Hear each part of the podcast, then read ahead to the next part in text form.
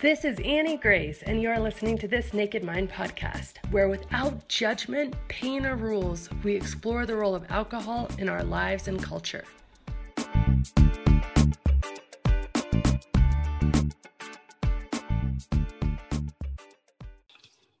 Hi, this is Annie Grace, and welcome to this Naked Mind podcast. I'm so excited to be here with Laura, someone I've got to meet in real life recently, which is super fun. So, welcome. Thank you so much for having me. I am stoked to be here. It's definitely an honor. And um, I'm so glad that I went to the book signing and waited outside until the end when I could finally get in to say hello. Um, yeah, so let's see we met at the book signing and I gave you one of my protein bars for my business, which um, was such an honor to be able to do that because that was basically me getting sober allowed me to start a business. And so um, sobriety for me um, was important and it was a much needed thing. I, I, basically had been a party girl for most of my life. um, I feel like from 18 to probably 35. And so I've also worked in the service industry for the majority of that time, and the two kind of go hand in hand.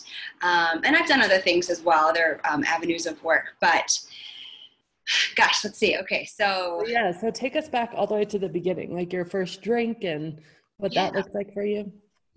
I feel like my first drink was probably at 16 out of someone's parents' liquor cabinet. It was absolutely disgusting.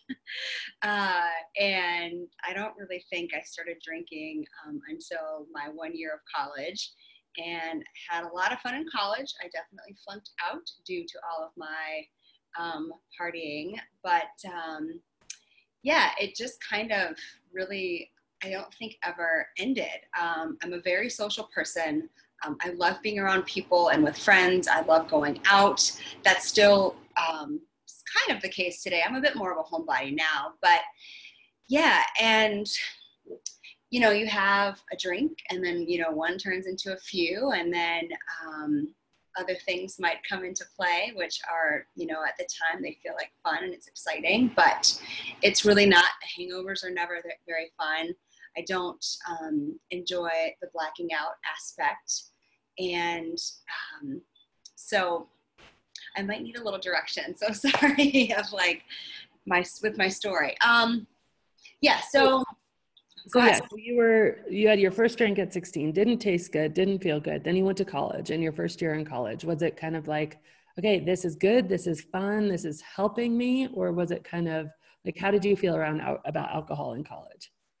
So it was definitely a fun thing that you did. Everyone drank, so get on the bandwagon of drinking. It was part of that, um, you know, oh, I finally grown up. I can drink now. And even though for most of us, when we start college, you're not even 21 yet, so legally you can't, it's just still something that you do. So college ended, and um, I ended up working in cosmetics for a long time, which was really fun and continued drinking during that. Um, I would say, and then I moved to, to Minnesota and um, I'm so sorry. And I moved to Minnesota and um, with my parents at the time and stayed with cosmetics, stayed drinking, had so many great friends. Um, and, and, did your parents drink a lot? Was it something you ended up doing yeah my parents did drink. Um, mom enjoys her wine. Stepdad doesn't drink a whole, whole lot. My biological dad, he was never much of a drinker. I I don't even know that I ever saw him touch alcohol, um, but he did end up uh, dating a woman for a very long time who was a severe alcoholic, um, and seeing that was really really disheartening. And I am very grateful that I never got to that level to the waking up in the morning, um, needing a beer or some sort of alcohol, and then just drinking all day until you passed out. Um, she eventually passed away. It caused a lot of um, havoc on my dad, and then he had a stroke, and I ended up having to take care of him. So, from basically 20, I want to say nine to about 34, I was taking care of my dad, and I partied a lot during that time because I didn't really know how to cope with um, the severity of what was going on and, and the responsibility that was given to me. And I'm grateful to have taken care of my dad. Um, one of the best things that I could have ever done, and it brought us closer together. Uh, we definitely grew apart a bit because of um, his alcoholic girlfriend and she just required so much of his energy and his time and and then when i got back um, sorry i should say when i moved to colorado during towards the end of like my dad getting healthy i found him a really great home. He allowed me um, gave me his blessing to move to colorado for a bit because i was like dad it's been four years. I feel like i need a break. I need something different. And i think a lot of that was deep inside wanting a change from alcohol, um, definitely wanting a change from having the severity of taking care of dad full time and just needing a new place. But geographically, like I love it here and it's amazing, but it didn't help me at first. Like that wasn't, you know, you can't like grass is greener on the other side. No, I still had a lot of self work to do in regards to my relationship with alcohol. Um, because granted, I never felt like I was like a, a hardcore alcoholic, my party habits had just become so um, consistent when I was younger, and then they stayed consistent. And it's unhealthy. Um, I was stuck in the server bartender lifestyle. And so I remember bartending one night um, with a sober bartender, one of the actually like only few few sober people that I'd met in the service industry um, in about my 16 years of working in that industry. And um, I had gotten back from taking care of dad. Dad had passed away, and um, I said, I don't know what I'm supposed to do with my life now. I was like, I was taking care of dad for five years. That's all I knew. And he said, Well, why don't you take care of yourself? And I thought, Oh, what a neat idea. Um, but I wasn't ready then. So I still had a lot more partying to do and to get out of my system because it's just what I knew as far as coping mechanisms. And so around, um, let's see, the summer, I should say spring, before I turned 35, I knew that something needed to change. Um, I didn't want to be 40 years old behind a bar. Um, you know, still slinging drinks. And, and to those that do, like, kudos if that's your life path, great. It wasn't mine. And so I took hip sobriety. I didn't finish it. I think I made about 24 days through. And then I thought, okay, let's, let's try this again. And it was um, around the fall before I turned 35, so September. And I started hip sobriety again. And that's when Holly introduced me to your book, This Naked Mind. And I actually did only got through like the first six, chap- six chapters. And I thought, holy crap, like I really need to make a change. Like she's so right about all of these things. And I, I do have power over alcohol. Like I can take it or leave it. And I can put in the work to to know that I don't need it when I'm at social events. I don't need it when I'm stressed. I don't need it when I'm sad. And so, thank you for your book immensely. Um, I've read it again, and I just I, I, I love it, and I, I, think everyone should read it because it gives. It's such a, um, scientific, realistic, honest approach, and it's an approach to re- rewiring your brain about alcohol in a way that um, I think until probably the last couple of years no one really knew about you know you were it was so aa and na driven and then there was smart recovery and there were other things and i've tried them but they never really they didn't sit well with me.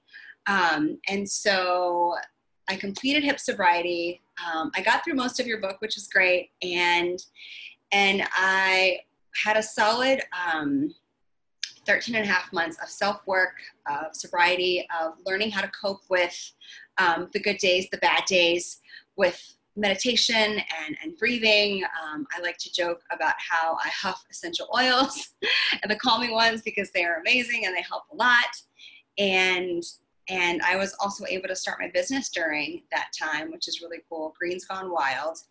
And that's been my third biggest accomplishment taking care of my father, um, figuring out my relationship with alcohol, and starting the business. And I'm so proud of where I was and where I am now. And I'm really grateful um, for women like you in the community because you paved the way for gals who didn't know how or where to figure out okay what's the best route for sobriety therapy also helped a ton i have an amazing therapist i love her so that's kind of my brief short story of, of my my time with alcohol. Yay party girl to now like retired blackout artist and ceo and business owner and just someone who really enjoys now being fully present and knowing that i don't need alcohol ever. It just doesn't it's not a part of my daily life and it's something that when I look back on, I'm grateful for the time that I spent with alcohol. It was a bit like an abusive relationship because you have the good days with it and then you have the really bad days. But overall, life is glorious and it's beautiful, and you really do embrace and, and um, have gratitude for all the small things when you're not spending your time drinking and always partying and then hungover a lot of the time.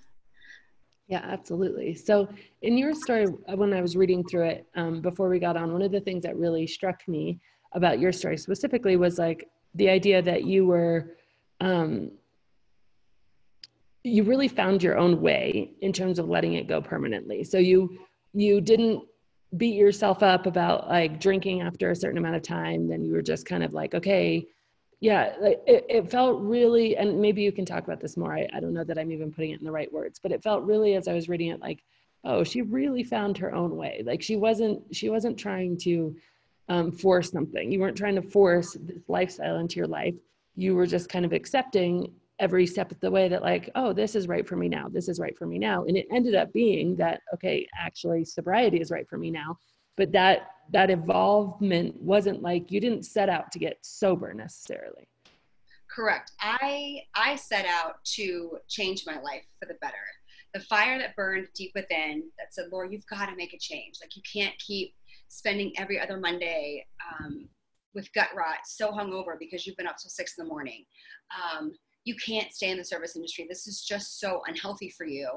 And that summer before I got sober in July, I remember standing behind um, the bar and also getting sober behind a bar is so incredibly hard, but it's one of the things that I cherish and I'm really proud that I was able to do.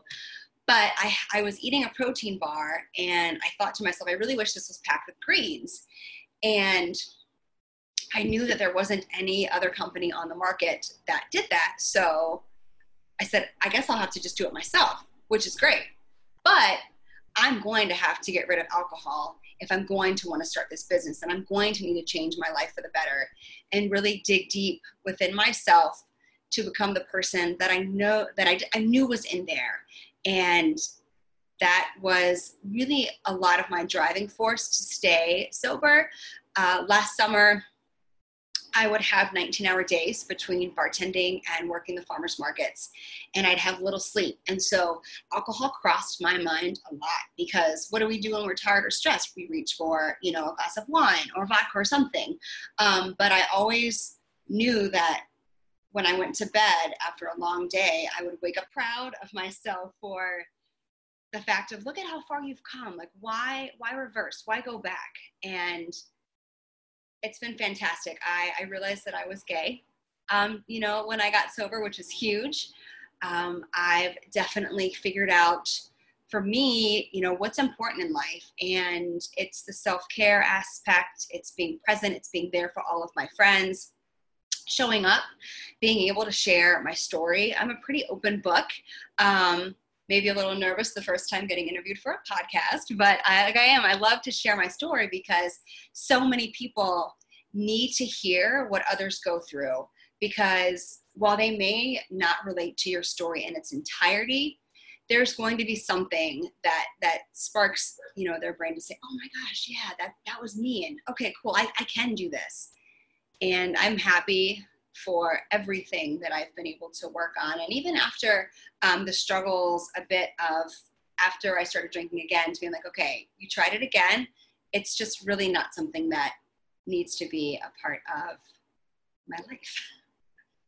That's so awesome. I love that that intention. Like I'm going to set out to change my life for the better rather than to set out and um, and whatever that ends up meaning. Like if uh, because for me that um, I've been talking a lot about this idea of basically uh, positive emotion. And I know positive emotion or positive thinking can get a really bad rap, especially when it feels so far away um, from where you are mentally. So, but bear with me for a second. But the idea that like actually positive emotion Mm-hmm. that changes our habits over the long term.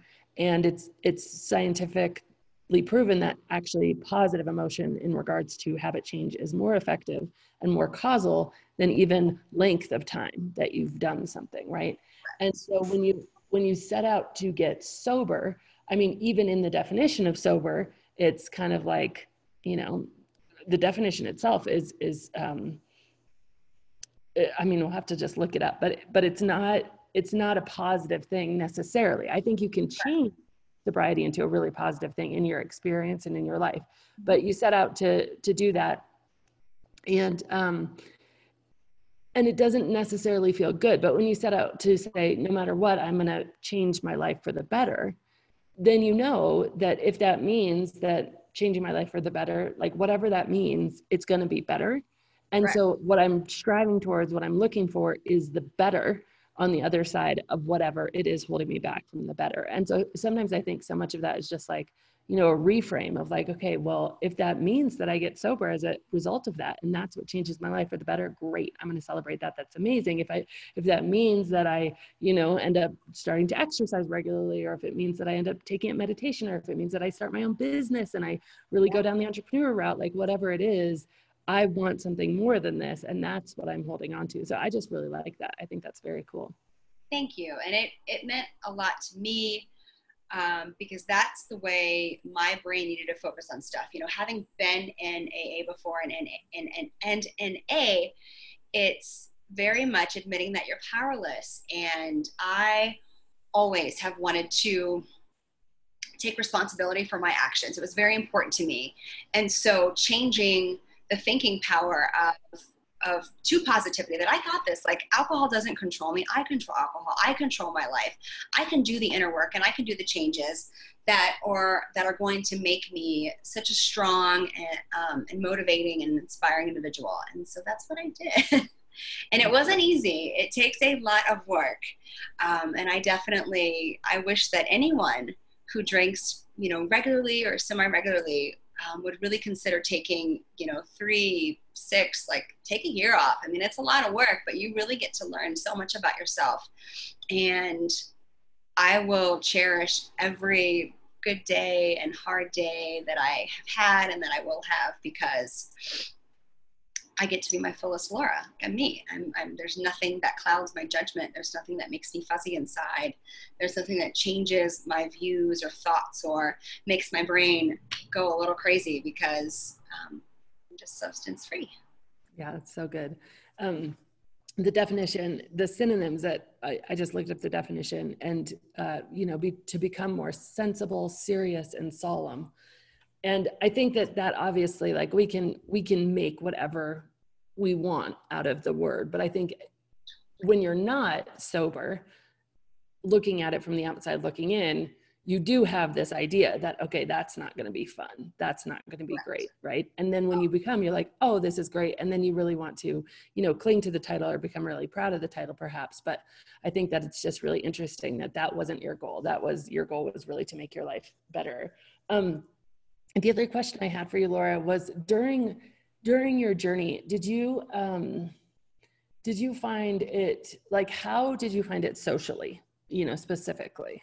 Yeah, um, and back to just for a second ago when you were speaking, I know for me it took a bit to get to.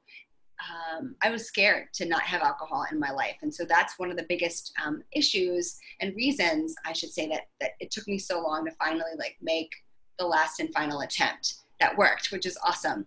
But um, socially, I became a bit of a hermit.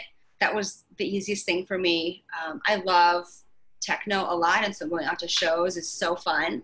But oftentimes, you know, there's shows that go till six in the morning, and unless I'm on something like where I'm not able to stay up till six o'clock in the morning, it's just not going to be a thing. so um, I held, I, you know, I was very reserved. I, I stayed home a lot. And then, and plus two, once I started the business, I really didn't have time to hang out. And I'm grateful the building that I live in, we have a front gated area and I'm very close with a lot of my neighbors. So for me, socializing really was sitting out front with my two dogs and hanging out with the girls. And sometimes I had to take my little butt back upstairs or go to the corner store and get some ice cream if they were all drinking. And I, I was, like, God, I want, I want alcohol right now. But I always knew the bigger picture is my company and my success will always um, be a bigger, bigger, take a bigger part of my life than alcohol ever needed to be. So alcohol just needed to be cleared out of the way. Lots of success will come because of that. That's so good. That's so interesting. So also, so you touched on the fact that like through this whole journey, you realized you were gay and you're like, thank God I, I now know this. This is fabulous. I can get on with my life.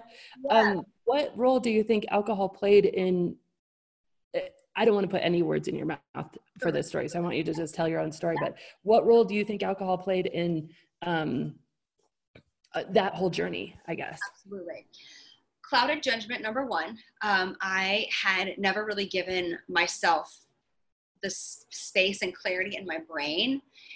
And so and i think too societally um, it was you know hetero is, is still for a lot of people like what you do right? You know you um, and, and my mother was like you'll find a nice man one that can take care of you. You'll have some kids. And so for a long time i wanted that to be the thing that i did. And so around month three of sobriety, I was um, seeing my crystal healer, and uh, she was amazing, also very helpful during sobriety. But there had been this, and I was telling her about this urge and this desire. Like, I needed to find my partner. Um, you know, I wanted a connection with someone on an intellectual, emotional, like physical level, but there was no sex type to it. And so, fast forward to like crazy busy summer, no time to date anyway. Um, um, a friend of mine who is sober, she said to me one day, I think I'm going to try dating women. And I said, Oh my gosh, good for you. And in my brain, like a light clicked off. And I was like, Laura, that's probably what you should also try. And that's probably what you've needed for a long time is that female energy. And so I got on Bumble and um, met someone, didn't go well, which is fine, just scheduling all the things. And then I met Jen, my current girlfriend, and we will be coming up on eight months, I think, yeah, eight months in June.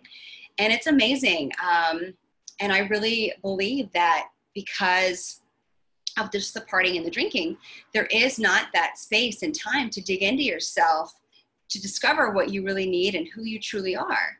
I'm always me, right? I feel like drinking doesn't necessarily like it can change you yes it can very much change certain people.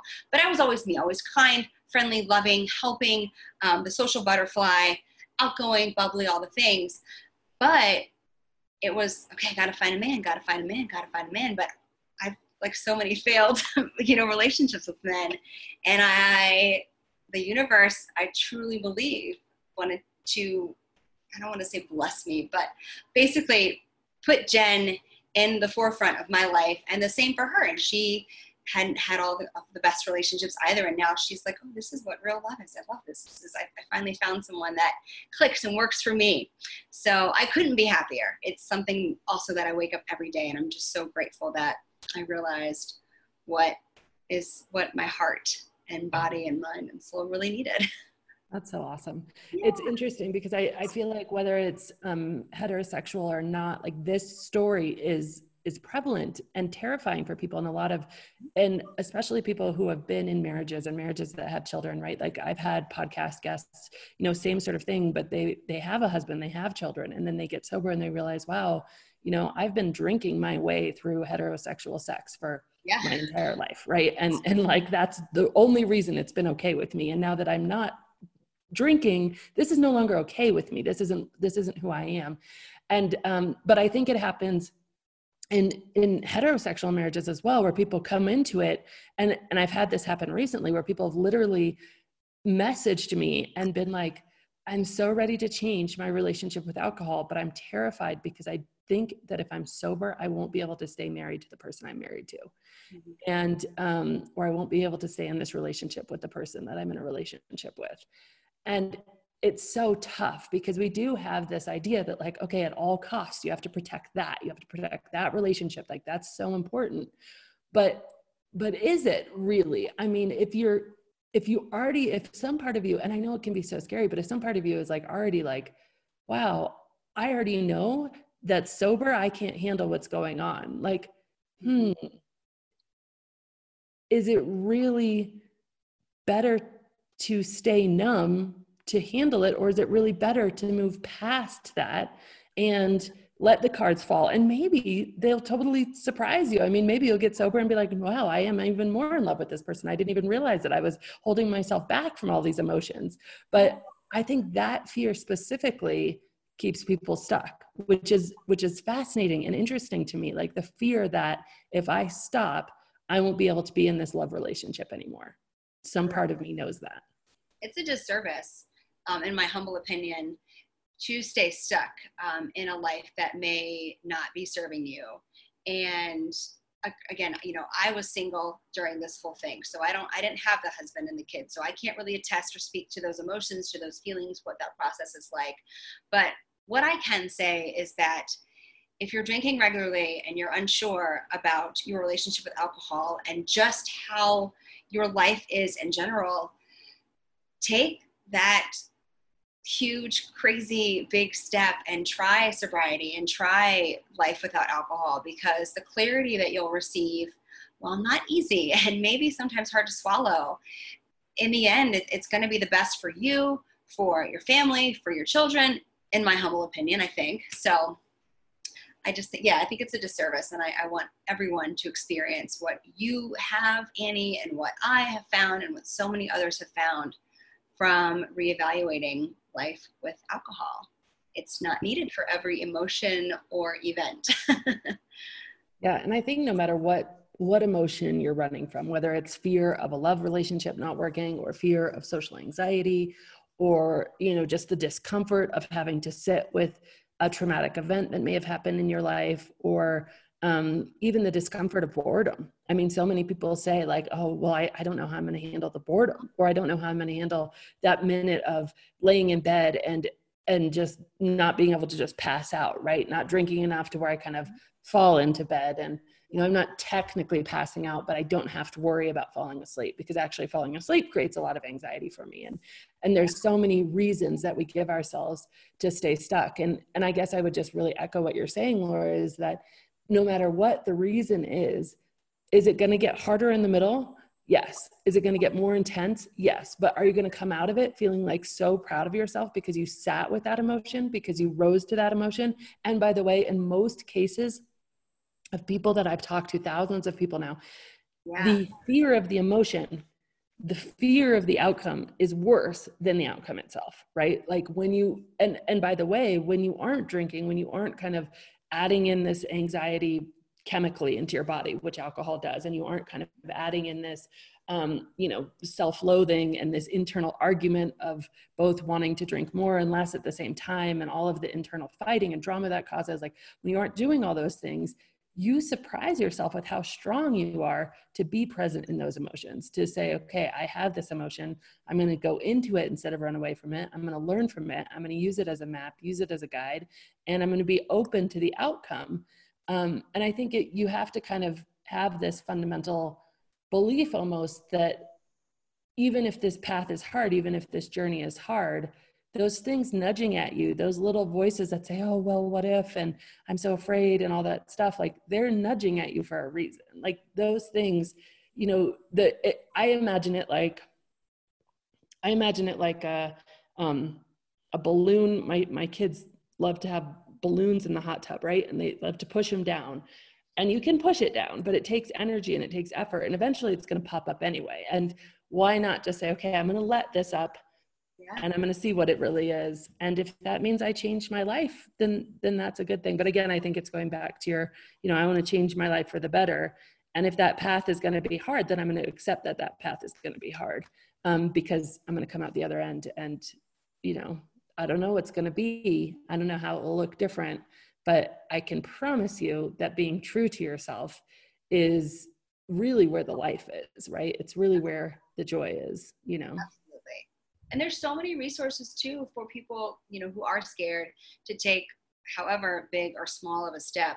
Um, you know, to figure out the ways to cope with the emotions and do the things, whether it's therapy or a certain sobriety course.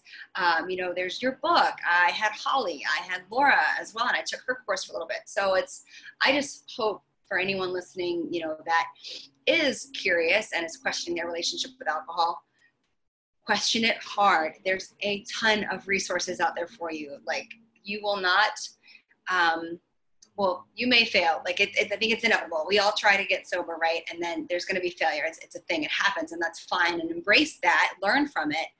But don't fear. Don't have any fear. There's, I mean, you have your books and your podcasts, and it's fantastic. And people just have to go for it. Do it. yeah, so good. It's so good. Thing, but it's worth it. so, um, your your business. Can you say where people can find you and and if they're interested? Absolutely. So, um, Greens Gone Wild is a spinach packed um, vegan protein bar company, shelf stable, and um, we pack a lot of spinach into our protein bars, which is great. Um, we are currently sold out. Um, I actually, we had a little bit of stock left before the pandemic hit us, and I got through those. And then we are hoping to get to a co-packing manufacturing facility in Broomfield um, and take our business to the next level. And we were at Hotel Teatro. Um, we were at both Corner Beats and Prosper Oats and um, Milk Market, which was really amazing. So we're on a bit of a break right now. I am currently writing a business plan so that I can hope, um, so I can hopefully secure us some venture capitalist money um, or a big bank loan. We'll see what happens. And yeah, but we will we we are coming back. Like my business is not going anywhere. I definitely want to expand into granola, into um, protein shakes with spinach, like actual healthy ones that aren't just full of sugar, and um, also protein powder. So we have a lot of big things coming for Greens Gone Wild. Um, you can definitely check us out online at greensgonewild.com, and I do have um, three pre-sale items up there. And it was really great. During the pandemic i was able to raise some pre-sale money um, so that if we do need to go back to the production we currently um, had prior to it's doable but I really want us to go to the next step. I feel like it's been a year now and we're ready. My business partner and I are like, let's just go. Let's just make the big, big leap and, and take the jump. And it's, it's scary, but it's good. And I know it'll work out like it's supposed to. So we can go from just producing, you know, 3,000 bars in a shift to hopefully 20,000 in a day because why not? We had success with um, people loving our flavors and buying our products. So, so awesome and we're on social media too, of course. Eat um, Greens Gone Wild. very cool. That's so cool. Um, and I had one. They're very good. Uh, I really enjoyed it. So awesome. yeah, it's nice just to like get something that isn't so. It's like protein, but without the heaviness. I really like plant-based protein. Same. Thank you. And I'm a huge fan of spinach. I love my greens. So it does not taste like spinach. I mean, I do love the taste of spinach, but the bar did not taste like spinach. It tasted delicious. Um, so let me ask you the question that I always ask kind of at the end, which is, you know, if you were going to go back and tell Laura, you know, who's bartending and struggling and, you know, in the whole midst of it about what it, life is like now, what would you tell her? Yeah, I would definitely tell her to slow down, take lots of good deep breaths, and wake up every morning and ask yourself, what do you want to do today? And how do you want to be perceived? And I was definitely perceived as such a party girl back in the day, and I love that that's not me anymore. Um, and that life is fantastic and it does not need to involve alcohol.